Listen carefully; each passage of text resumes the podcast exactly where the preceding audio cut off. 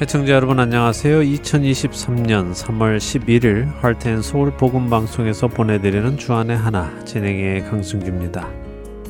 지난 한 주도 잠자는 우리의 영혼을 깨우시는 주님의 음성을 듣고 잠에서 깨어나신 여러분 되셨으리라 믿습니다.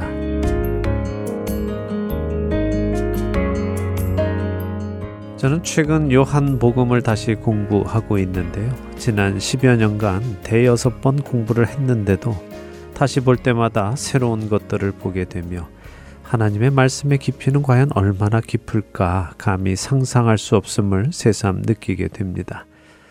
최근에 공부하다 느낀 점 중에 여러분과 꼭 나누고 싶은 내용이 있어서 오늘 좀 나누려고 합니다. 바로 성전에 관한 것인데요. 여러분은 성전 하면 무엇이 떠오르십니까? 이스라엘 백성들이 광야에서 만들었던 성막이 생각나는 분들도 계실 테고요. 솔로몬이 지은 성전이 생각나는 분도 계실 것입니다. 또 신약 시대에는 우리가 성전이다 하는 분들도 계실 것이고 교회가 성전이다 하는 분도 계시죠. 그래서 교회를 지으면서 성전을 짓는다고 하는 분들도 많이 계십니다. 근데 성전을 생각하며 우리가 아니 저 자신이 잊고 있었던 한 가지 중요한 것을 다시 생각하게 되었는데요. 첫 찬양 함께 하신 후에 말씀 나누겠습니다.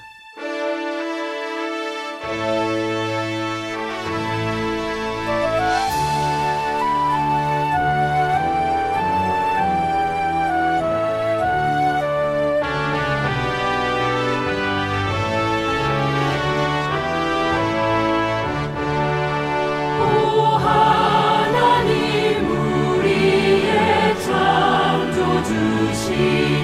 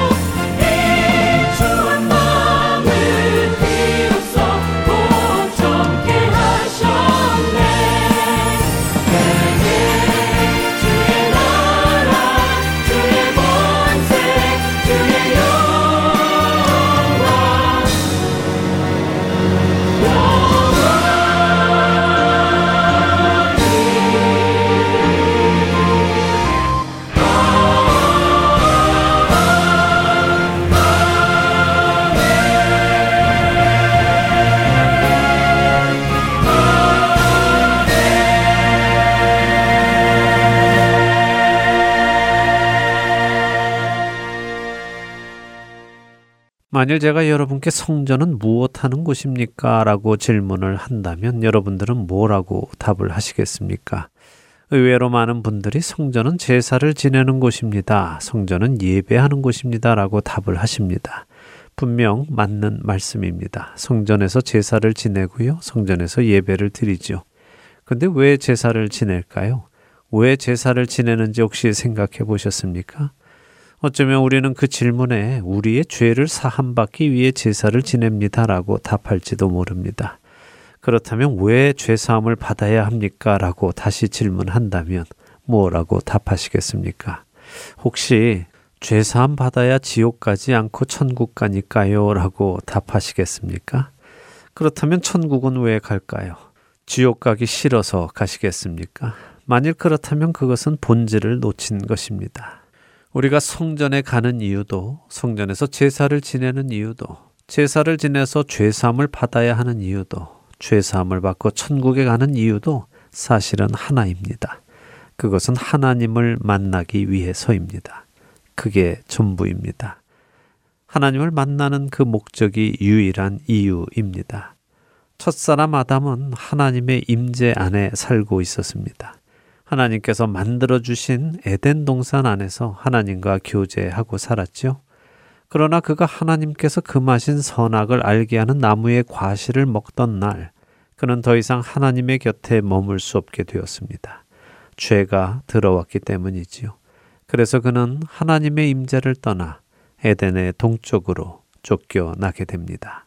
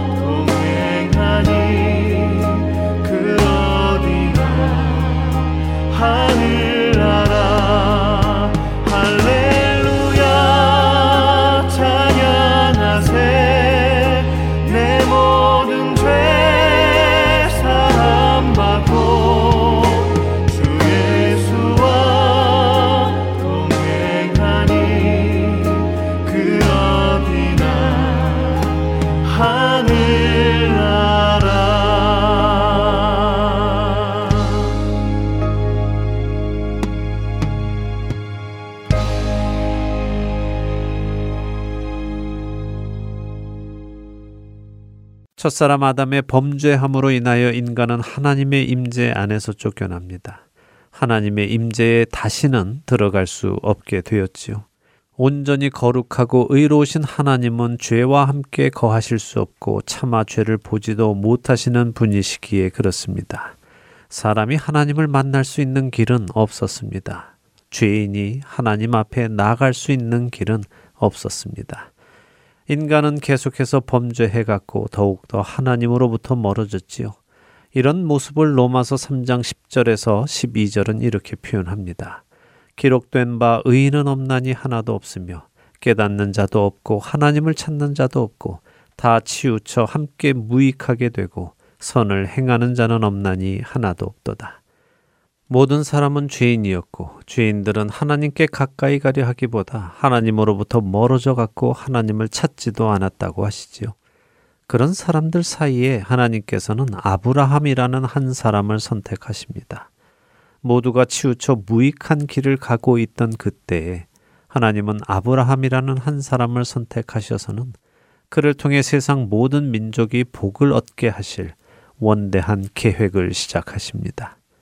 하나님은 아브라함을 통해 이삭을 낳게 하시고 이삭을 통해 야곱을 얻으시고 그 야곱의 이름을 이스라엘이라 바꾸어 주시고는 그에게 열두 아들을 얻게 하시고 그들로 한 민족이 되게 하십니다.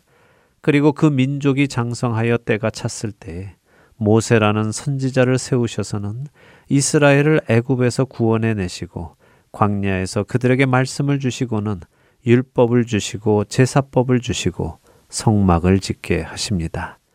왜 성막을 짓게 하셨을까요? 출애굽기 29장 43절의 말씀입니다. 내가 거기서 이스라엘 자손을 만나리니 내 영광으로 말미암아 회막이 거룩하게 될지라.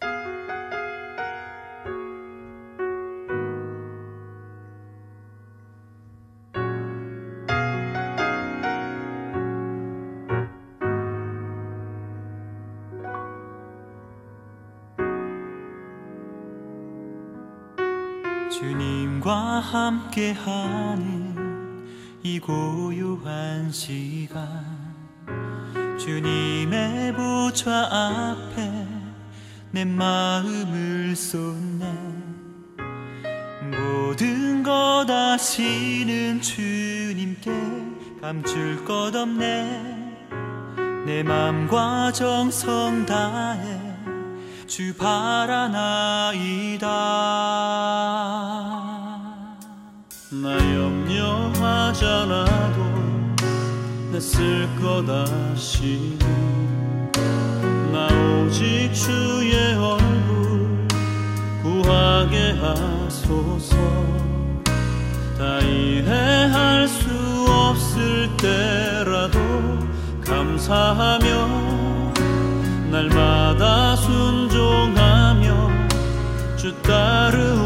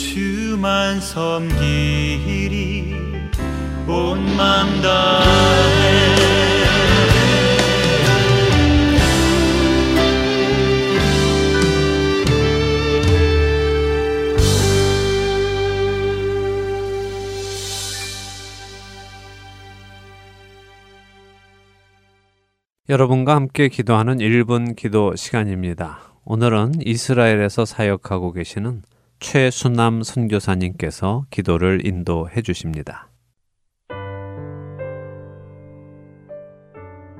하렌 서울 1분 기도 시간입니다.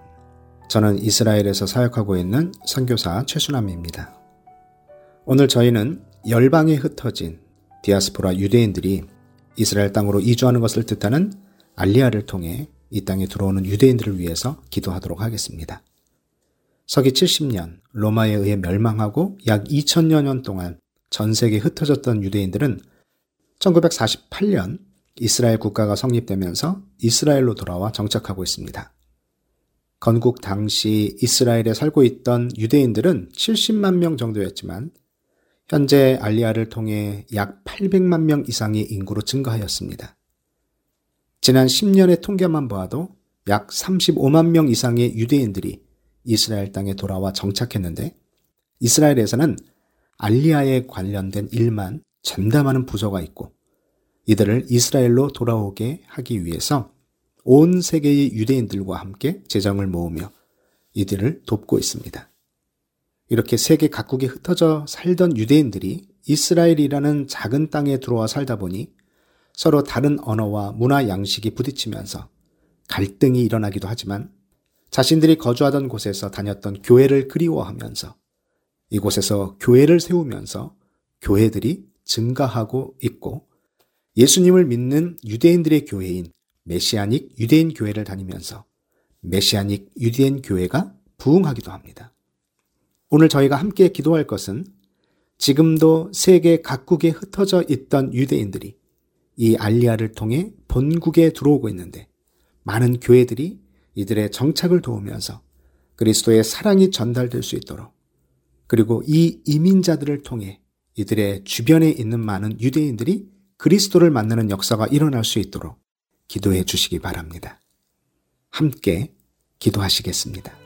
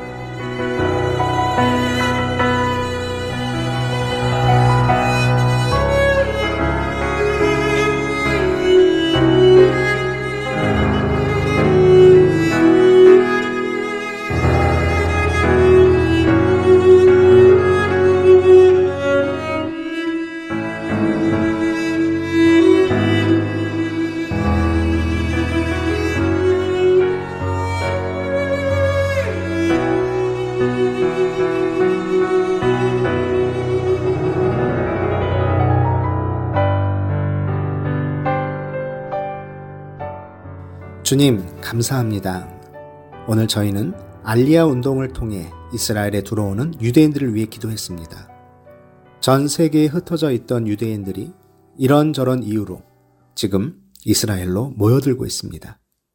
이때 이곳에 있는 많은 교회들이 그리스도의 사랑으로 이들을 맞이할 수 있도록 인도해 주시옵소서. 또한 이 땅을 위해 기도하는 많은 분들이 있는데 이 이민자들을 위해 기도하고 이들의 생활의 필요를 위해 후원하면서 이를 통해 그리스도의 사랑이 전달될 수 있도록 인도해 주시옵소서. 사실 그동안 지냈던 곳을 떠나 이곳 이스라엘에 들어와 산다는 것이 그리 쉽지는 않습니다. 이런저런 차별을 당하기도 하고 생활도 녹록하지 않은 현실입니다. 하지만 그만큼 마음이 가난해지고 있음을 보게 됩니다. 이 땅에 있는 그리스도인들이 궁휼한 마음을 가지고 이들을 품을 수 있도록 인도해 주시고 그리스도의 향기를 퍼뜨리게 해 주시옵소서. 그래서 이 과정에서 이민자들이 그리스도인들의 사랑과 섬김을 통해 그리스도를 만나게 해 주시옵소서. 예수님의 이름으로 기도드립니다. 아멘.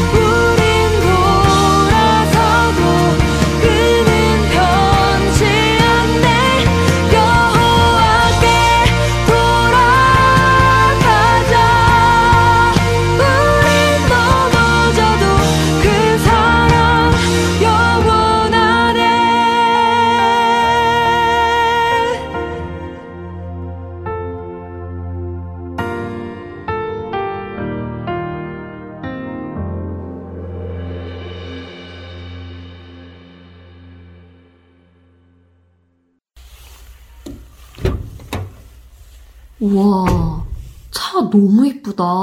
마음에 들어. 그치? 색깔도 좋고. 응. 오, 차도 잘 나가는데? 어? 그런데 여보, 여기 CD 플레이어가 없어?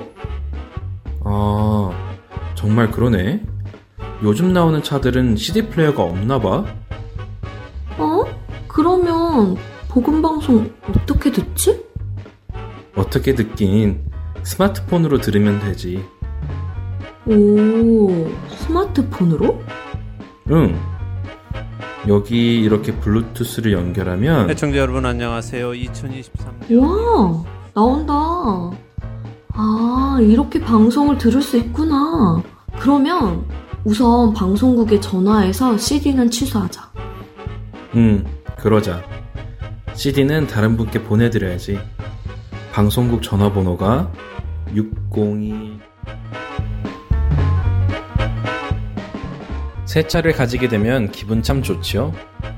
그런데 새 차를 샀는데 CD 플레이어가 없다며 당황스러움에 전화 주신 분들이 많이 계십니다.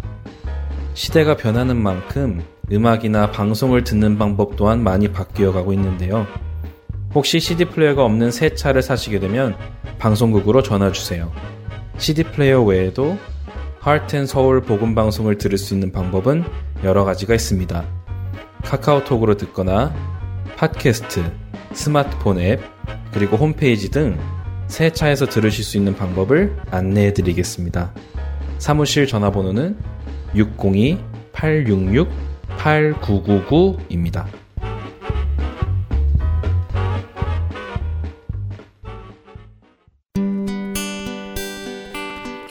소식 사랑으로 땅끝까지 전하는 아랜소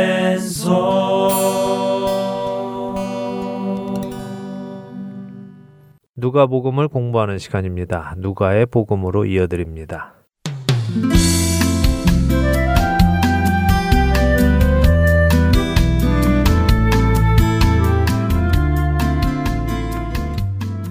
애청자 여러분 안녕하세요. 누가복음을 공부하는 시간입니다. 누가의 복음 진행의 함혜진입니다. 네, 여러분 안녕하세요. 강순기입니다. 네, 지난 시간부터 누가복음을 빠르게 정리해 나가는 시간을 가지기 시작했습니다. 네. 누가복음 1장에서 7장까지 보았죠. 예, 7장 16절까지 기록된 예수님께서 나인성 과부의 아들을 살려 주심으로 사람들이 하나님께서 자기 백성을 돌보셨다라고 고백하는 이야기까지 보았습니다. 나인성 과부의 아들을 살려주시는 모습에서 우리가 보아야 하는 것은요, 이 나인성 근처에 있는 수넴이라는 곳에서도 과부의 아들을 살린 기적이 구약에 기록이 되어 있는데 그 이야기와의 차이점을 보아야 하지요. 아, 기억나네요. 구약의 엘리사 선지자도 수넴에 사는 과부의 아들을 살려준 적이 있는데 네. 그때 엘리사는 하나님께 기도하여 하나님께서 그 아들을 다시 살려주셨고 예수님께서는 하나님께 기도하신 것이 아니라 말씀으로 그 아들을 일으키심으로 예수님께서 곧 하나님이심을 보여주신 것이라고 하셨던 기억이 나네요. 예, 그렇습니다. 사실 누가복음은 그때까지 예수님께서 계속 성령에 충만하셔서 스스로 어떤 일을 하시는 것이 아니라 성령을 따라 행하시는 모습, 그 사람이 가장 온전하게 사는 모습을 보여주셨습니다. 네. 근데 여기 나인성의 과부의 아들을 살려주실 때는 내가 내게 말하노니 일어나라 라고 하시면서 예수님 자신을 강조하시죠. 바로 전에 있었던 이야기가 무엇입니까? 백부장 이야기였죠. 백부장은 예수님이 하나님이라는 것을 믿었습니다.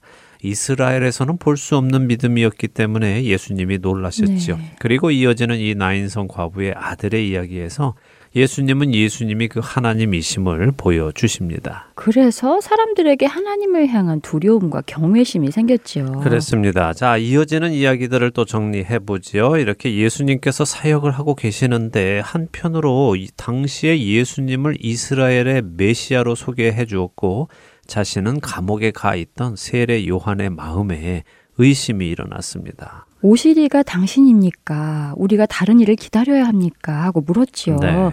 자신이 생각했던 메시아는 로마를 무찌르고 이스라엘의 왕권을 회복하실 것으로 기대했는데 원수에게 맞대어 싸우지 말고 오히려 그를 위해 기도하고 사랑하라고 가르치시니까 혼란스러웠지요. 네. 자신의 기대와 하나님의 하시는 일이 다를 때 우리 안에 생기는 자연스러운 일이라고 하셨어요. 예, 우리는 우리의 기대가 성경에 근거한 것인가 아닌가를 늘 확인해야 한다고 네. 말씀드렸습니다. 예수님은 흔들리는 세례 요한을 책망하시거나 혼을 내시지는 않으셨습니다. 대신에 성경 이사야서 말씀에 기록된 대로 보지 못하는 사람이 보고 못 걷는 사람이 걷고 나병 환자가 깨끗함을 받고 듣지 못하는 사람이 듣고 죽은 자가 살아나고 가난한 자들에게 복음이 전파된다라고 전하라라고 하시면서 세례 요한의 믿음이 다시 굳게 되도록 권면해 주십니다. 중요한 이야기죠. 우리도 하나님의 말씀을 근거로 모든 것을 판단해야 하지 눈에 보이는 현상이나 나의 기대로 판단해서는 실수하게 됩니다. 네. 그럼에도 우리 주님은 그런 우리의 믿음이 흔들리지 않도록 도우신다는 것도 꼭 기억하면 좋겠습니다. 자, 이어지는 이야기에서 예수님은 바리새인 시몬의 집에서 향유를 깬 여인과의 이야기를 통해 많이 용서받은 사람은 많이 사랑하고 적게 용서받은 사람은 적게 사랑한다는 교훈을 주십니다. 자신이 용서받아야 할 죄인임을 깊이 깨달으면 깨달을수록 예수님을 더 깊이 사랑하게 된다는 말씀이었지요. 네. 교만한 사람은 예수님께 감사할 것도 없고 감사할 것이 없으니 사랑하지도 않고요. 그렇습니다. 자신이 죄인임을 깨닫는 자만이 예수님을 필요로 하고요. 그 예수님이 나를 위해 십자가에 오르신 것을 감사할 수밖에 없죠. 네. 자, 이제 누가복음 8장으로 가보겠습니다. 8장으로 가면 예수님이 사람들에게 비유로 말씀하시는 장면이 나옵니다. 일반적으로 비유는 사람들이 더 잘 이해하게 하기 위해 사용하는 것인데 네. 예수님은 오히려 알아듣도록 택함 받은 사람만 알아듣게 하시기 위해 비유를 사용한다고 하셨어요. 예, 하나님 나라의 비밀을 아는 것은 제자들에게만 허락되었다고 예수님께서 말씀하셨죠. 네. 그리고 씨 뿌리는 자의 비유를 제자들이 알아듣도록 해석을 해 주셨습니다. 그리고는 제자들과 함께 호수를 건너시다가 광풍이 일어나지요. 제자들이 두려워서 떨었지요. 네. 그때 예수님께서 바람과 물결을 꾸짖으시고 잔잔하게 해주셨어요. 예수님의 신성이 다시 한번 드러나는 장면이었죠. 예, 제자들이 많이 놀랐죠. 네. 이분이 도대체 누구길래 바람과 물이 그의 명령을 따르는가 하고 의아해 했습니다. 네. 백부장은 예수님이 하나님이신 것을 알고 나인성 과부와 그 사람들도 보게 되었는데 같이 다니는 제자들은 아직 잘 모릅니다. 네, 안타깝고 답답하고 그렇네요. 예, 그렇죠. 자, 이렇게 답답하고 안타까운 중에 예수님께서 제자들과 배를 타고 가신 곳이 또 이방인의 땅 거라사였습니다. 군대 귀신 들린 자를 고쳐주시는 이야기지요. 네. 그 이방의 땅에서도 예수님이 하나님의 아들이심이 증명되었죠. 예, 특별히 귀신 들린 자의 입을 통해서 예수님이 지극히 높으신 하나님의 아들이심이 밝혀집니다. 아이러니하네요. 제자들은 여전히 잘 모르는데 귀신이 예수님이 누구신지 말하니까요. 예, 영적 존재들은 오히려 예수님이 누구신지 잘 압니다. 네. 육신에 갇혀 있는 우리 사람들이 잘 모르죠. 우리도 예수님이 누구신지 알게 되었다는 것은요, 육신의 사람에서 영의 사람으로 깨어난 것이라고 할 수 있습니다. 그러니 이제는 육에 속해 살지 말고 영에 속한 사람으로 살아가야 하겠죠. 네. 자, 이렇게 거라사의 군대 귀신 들린 사람을 자유하게 하심으로 예수님이 죄와 사망의 권세 아래 묶여 있는 우리를 자유하게 해 주실 분이심을 보여 주시고 예수님은 다시 갈릴리로 돌아오십니다. 그리고는 야이로라 하는 회당장의 12살 난 딸이 다 죽어간다고 해서 고쳐 주시러 가시지요. 가는 길에 12년 동안 혈루병으로 고통받던 여인이 믿음으로 예수님의 옷을 만지고는 병나음을 얻지요. 예, 혈루병 여인의 이야기는 아주 중요하지요. 모세의 율법에 의하면 그녀는 부정한 여인이었습니다. 부정한 사람이 다른 사람을 만지면 그 사람도 부정해지죠. 네. 그래서 부정한 그 여인은 다른 사람을 만져서는 안 됩니다. 그런데 그녀는 예수님을 만졌습니다. 왜요? 부정한 자신이 예수님을 만져도 예수님이 부정해지시는 것이 아니라 오히려 자신이 깨끗하게 될 것을 믿었기 때문이죠. 그렇습니다. 이것은 대단한 믿음이죠. 네. 예수님이 그냥 사람이 아니라는 것을 그녀는 믿고 음. 있는 것입니다. 예수님은 바로 그런 분이십니다. 더러운 사람이 만졌다고 해서 더러워지시는 분이 아니라 오히려 더러운 사람이 깨끗게 되는 유일한 분, 그분이 우리 예수님이십니다. 죄로 더러워진 우리를 깨끗게 하실 수 있는 유일한 분, 그 예수님을 우리의 구주로 믿고 살아가는 우리가 되기를 바랍니다. 자, 예수님께서 혈루병 여인을 고치시는 중에 야이로의 딸이 죽었습니다. 안타깝게도 그랬지요. 하지만 예수님께서 두려워 말고 믿기만 하라고 하셨고 제자들을 데리고 들어가셔서는 죽은 아이를 살리심으로 예수님이 하나님이시고 생과 사를 주관하시는 분이심을 다시 확인시켜 주셨지요. 예, 이렇게 예수님이 누구신지를 제자들에게 보여주시고는 구장에 열두 제자에게 귀신을 제어하는 능력과 병 고치는 능력과 권세를 주시고는 내보내십니다.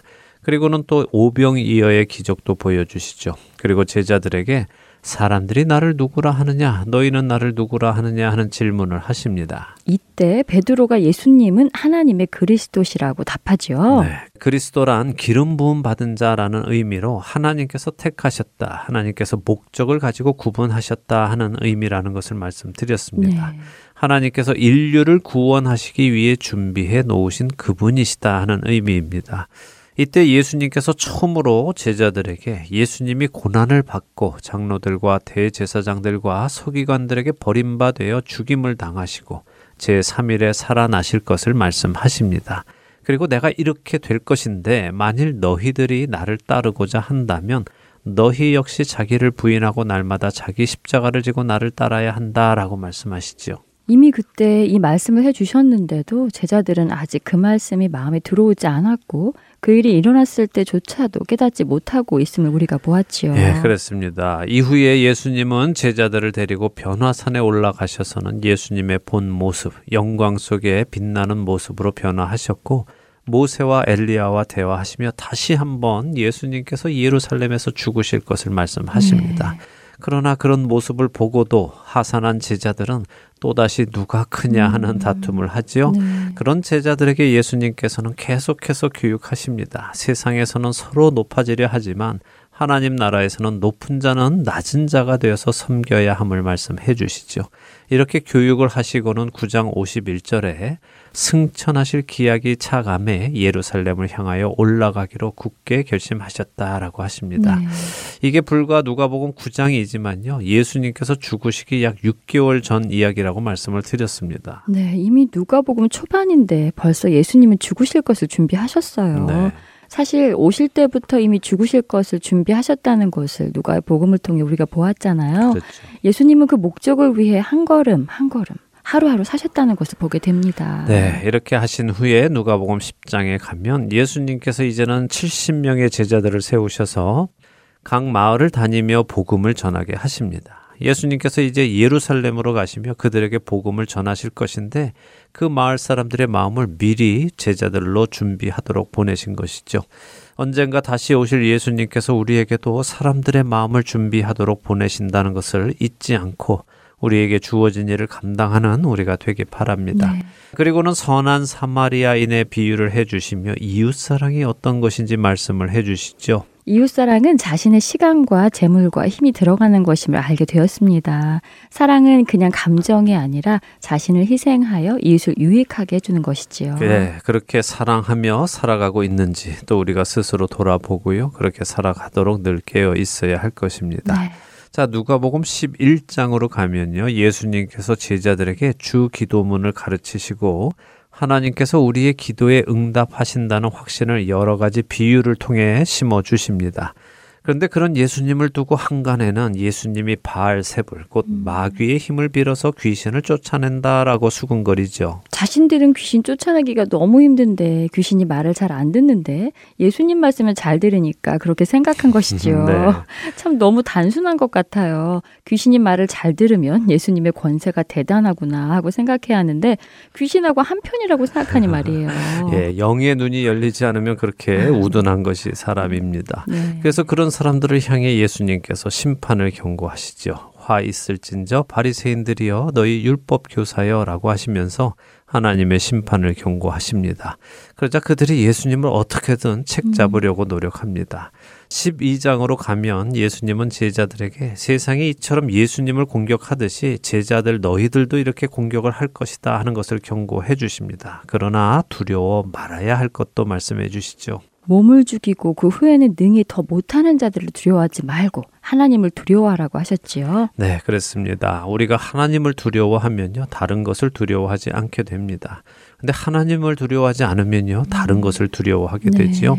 그 다른 것이란 뭐 환경, 사람 이런 것들입니다. 그래서 자신의 평안을 위해 많은 재물을 쌓아두고 그것들이 자신을 지켜줄 것이라고 착각하는 사람의 예를 들어 주시고는 무엇을 먹을까 무엇을 입을까 염려하지 말고 하나님의 나라와 의를 구하라고 가르쳐 주십니다. 이 세상의 것들에 집중하면 걱정이 생길 수밖에 없고 그 걱정들을 세상적인 것들로 채우려고 하는 것 같아요. 예, 그래서 예수님은 너희가 천지의 기상은 분간하면서 왜 시대를 분간하지 못하느냐 하고 그들에게 경고해 주시죠. 네. 우리가 영적인 눈을 뜨고 시대를 분간해서 내가 어디에 집중하며 살아가야 하는지를 깨달아야 하는 것입니다.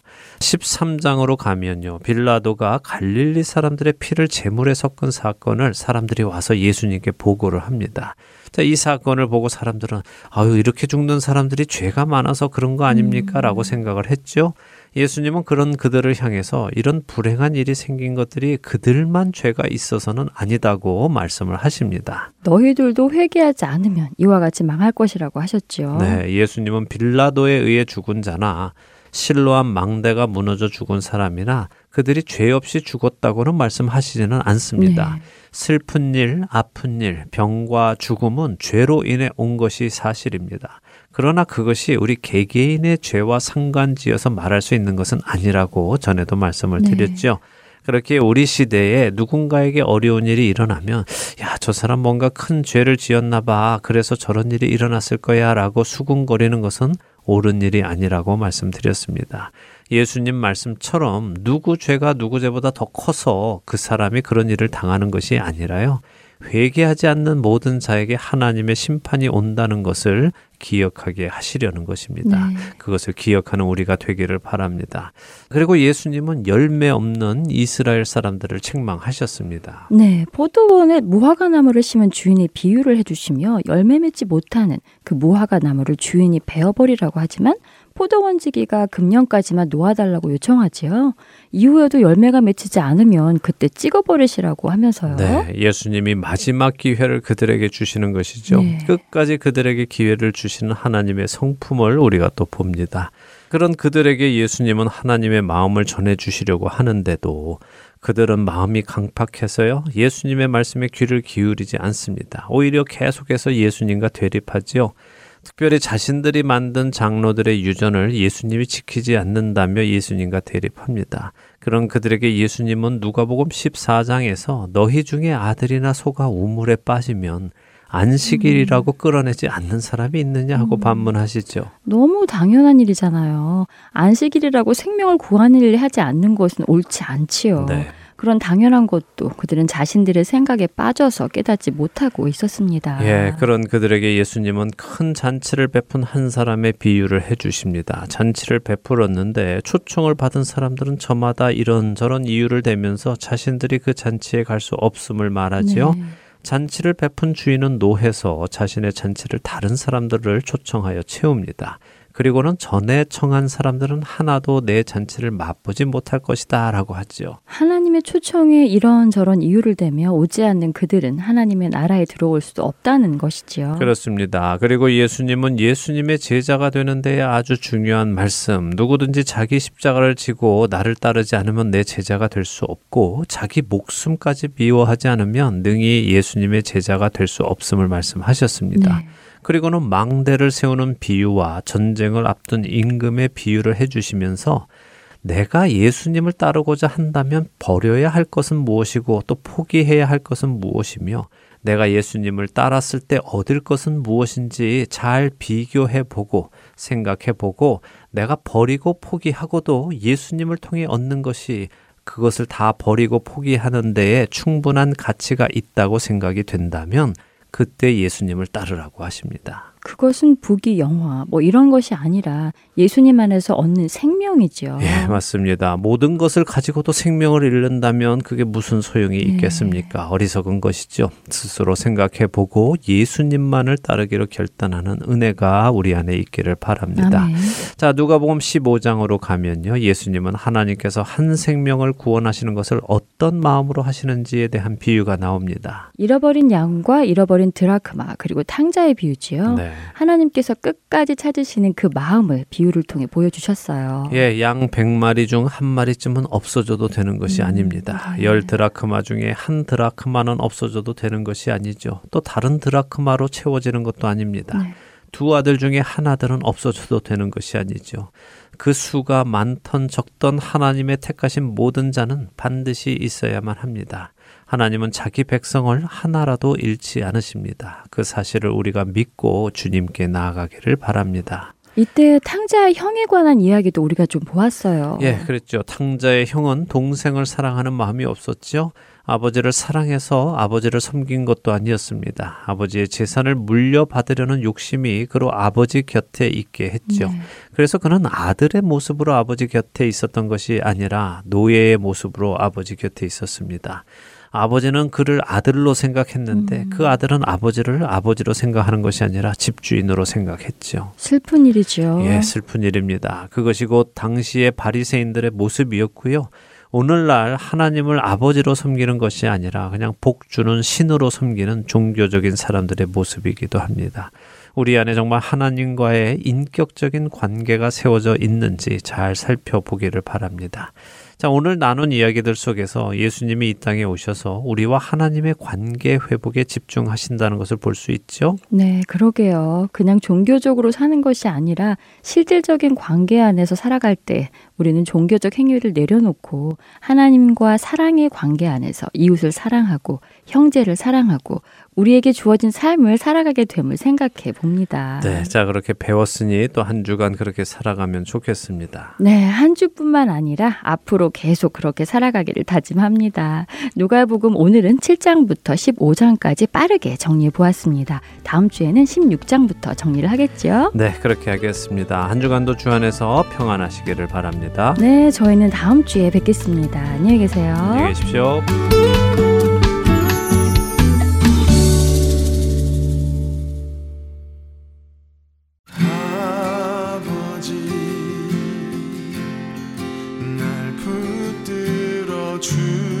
주소서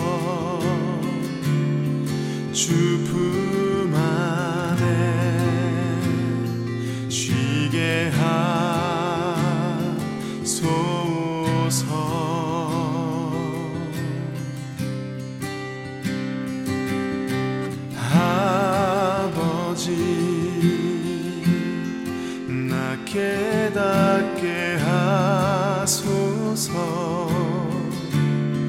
주언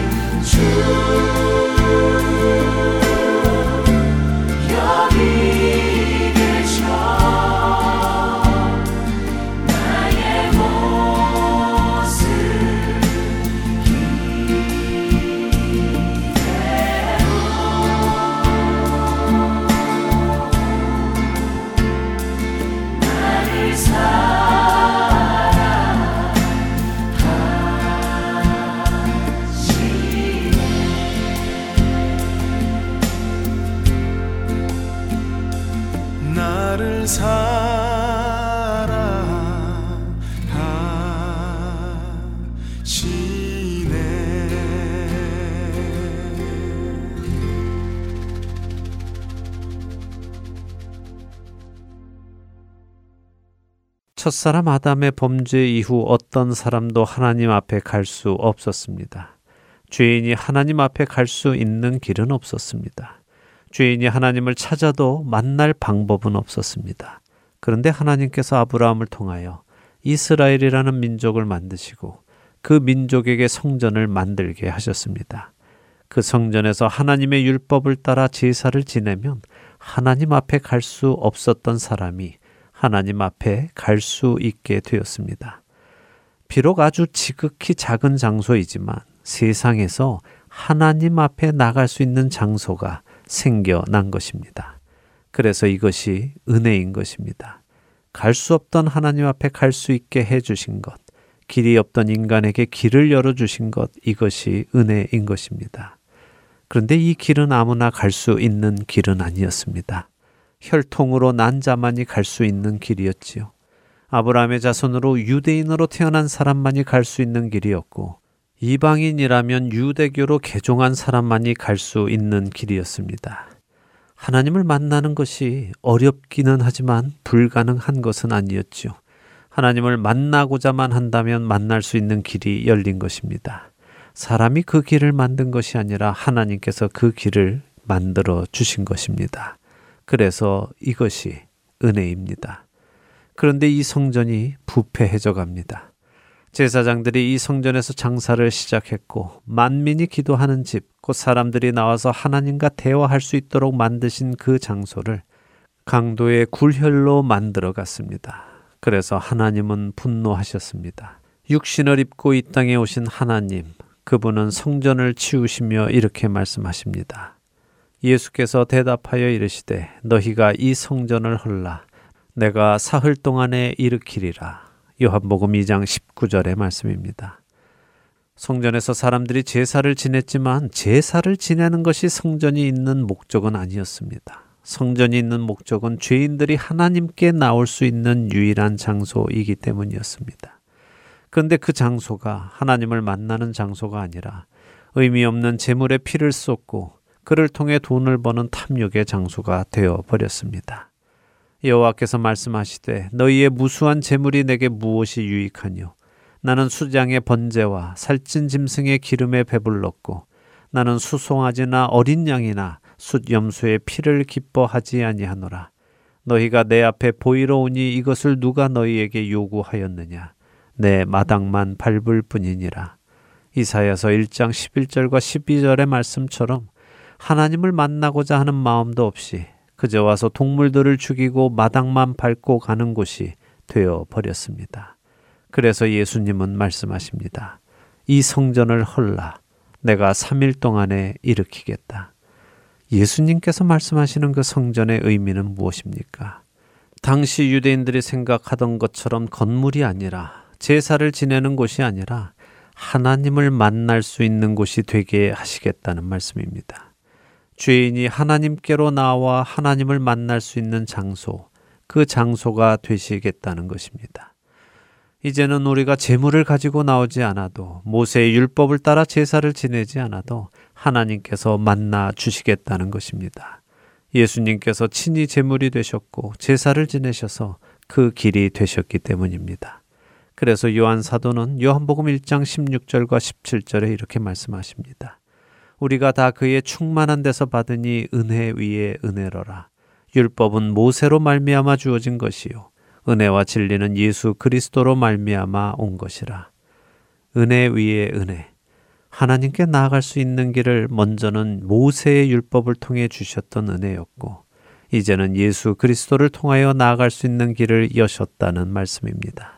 영접하는 자, 곧 그 이름을 믿는 자들에게는 하나님의 자녀가 되는 권세를 주셨으니 이는 혈통으로나 육정으로나 사람의 뜻으로 나지 아니하고 오직 하나님께로부터 난 자들이니라. 요한복음 1장 12절과 13절의 말씀입니다. 사랑하는 할텐 서울 복음 방송 애청자 여러분. 예수님이 성전이 되신 것은 우리로 하나님을 만날 수 있는 근거가 되셨다는 말씀입니다. 여러분은 그 예수님을 통하여 하나님을 만나고 계십니까? 예수님께서 자기 생명을 주고 여신 그 길을 통해 하나님을 만나고 계십니까? 만일 우리가 하나님을 만나고 있지 않다면 예수님은 괜히 죽으신 것입니다. 길이요 진리요 생명 되신 예수님을 통해 하나님을 만나고 있지 않는다면 예수님은 헛된 일을 하신 것입니다. 예수님께서 헛된 일을 하신 것이 아니도록 살아가고 계십니까?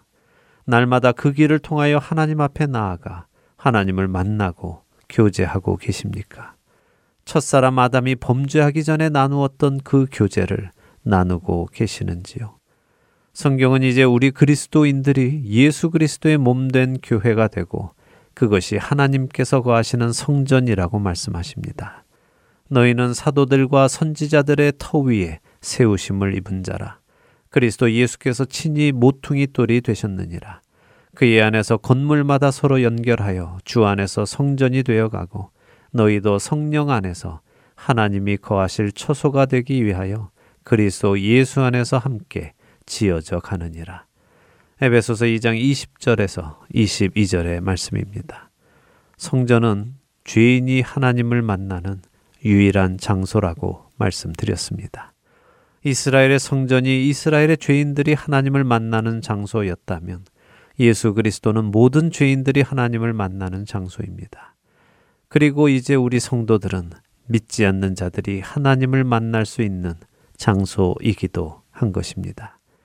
여러분과 저를 통해 믿지 않는 자들이 하나님을 만날 수 있게 되기를 소망합니다.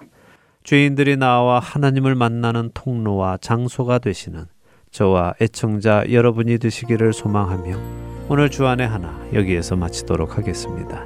함께 해주신 여러분들께 감사드리고요. 저는 다음 주 이 시간 다시 찾아뵙겠습니다. 지금까지 구성과 진행의 강승규였습니다. 애청자 여러분 안녕히 계십시오. 하늘의 문을 여소서 이곳을 주목하소서 주를 향한 노래가 꺼지지 않으니 하늘을 열고 보소서. 이곳에 임재하소서